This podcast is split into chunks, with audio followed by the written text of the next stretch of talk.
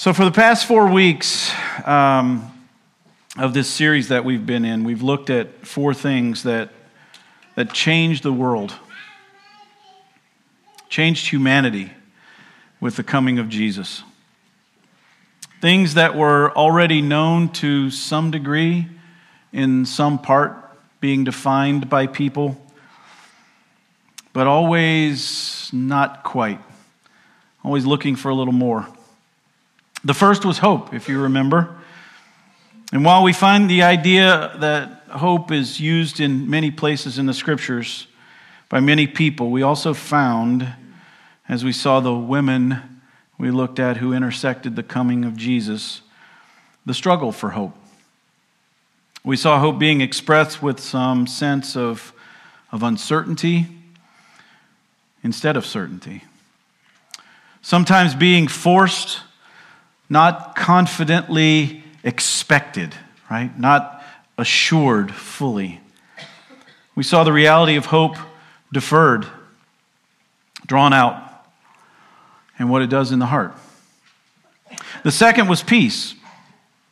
And we were reminded that decrees are made all the time by those in power, seeking to cause men and women to do certain things because of their decree, live certain ways, even to respond to each other in whatever is deemed right and acceptable. Yet, with all those forced behaviors, the behavior modifications, the one thing that cannot be declared or decreed is true peace. We saw how peace was the decree of God Himself, making a way for mankind to be reconciled to Him through Jesus. We saw that peace is not the absence of turmoil, but the reality of a life that knows that all is right between me and God. The third was joy. I was talking to Janine just a second ago about the reality that um, there, there's firsts, right? There's firsts in our life, and, and some of those firsts are good. I, rem- I remember my brother in law Todd saying he likes, he likes the firsts. Remember that? He preached a sermon one time. He likes the firsts. He likes to be the first one to drink part of the soda. You know, then he'll give it to the kids or whatever. Know, no backwash, nothing like that. But there's firsts for everything. And some of the firsts are really, really wonderful, and some of the firsts really, really aren't. And uh, Dina asked me yesterday, How are you doing? Wanting to be concerned and loving, you know, because this is a first, right? It's the first time I'm without a mom on Christmas. First. But we found that joy, true joy, is not an emotion. It can produce them. But joy must have a source that is not of this world. Joy must be found in that which is unmovable, unshakable, permanent. Joy must be the product of something greater. It must always be able to overwhelm any situation, any circumstance. It must always flow from a place deeper than emotion. It's not focused on a moment, its gaze is forever. It must be able to fill so full that words can't express it. It was in that that we found that joy, true joy, is not the absence of suffering, but the presence of God. The fourth was love. In our exposition of that word, we found that love could very well be one of the most poorly defined words in our history or maybe the most blatantly misused. Its source is not often the true source. Its characteristics are often not the true characteristics. Its motivation is often wrongly focused. Its display often just less. We were reminded that for love to be experienced, it must come near, it must be personal. We saw the source of love doing just that. Bringing love in such a way as to allow it to be poured into our hearts, alter our spiritual DNA, affect our physical DNA, our brain, our emotions, our will, so that we could know what we were incapable of knowing, be what we were incapable of being, and do what we were incapable of doing we would no longer need to be the best we could be by trusting our own heads and our own hearts.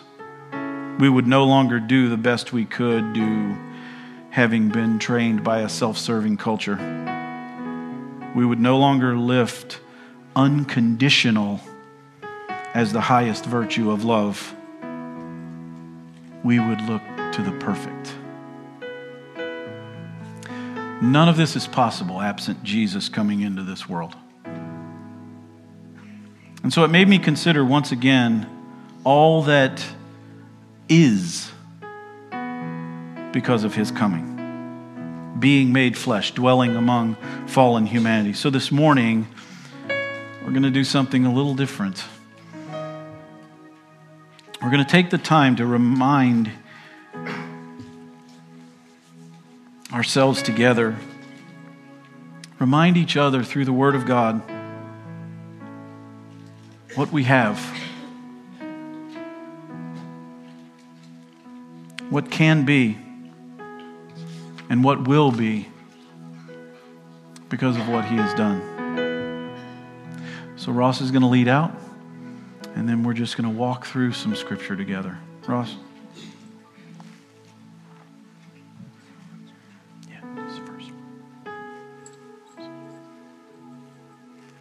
1 John chapter 4 verse 9.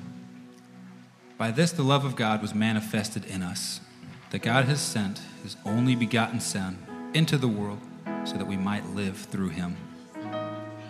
Acts 13:38 Therefore let it be known to you, brethren, that through Jesus forgiveness of sins is proclaimed to you. Ephesians 2:10 For we are his workmanship created in Christ Jesus for good works which God prepared beforehand so that we would walk in them.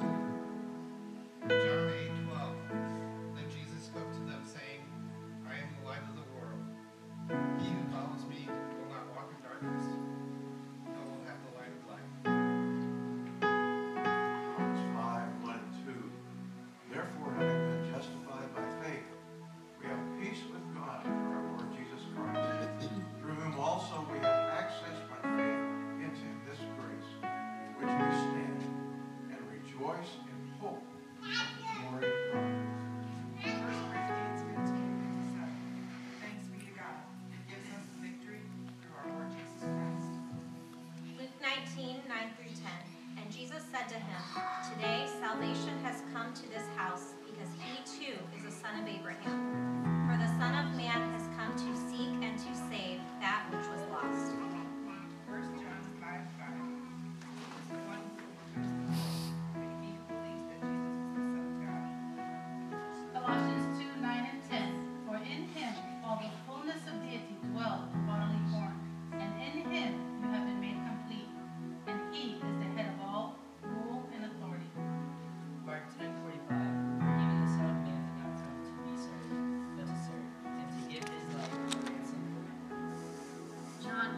17.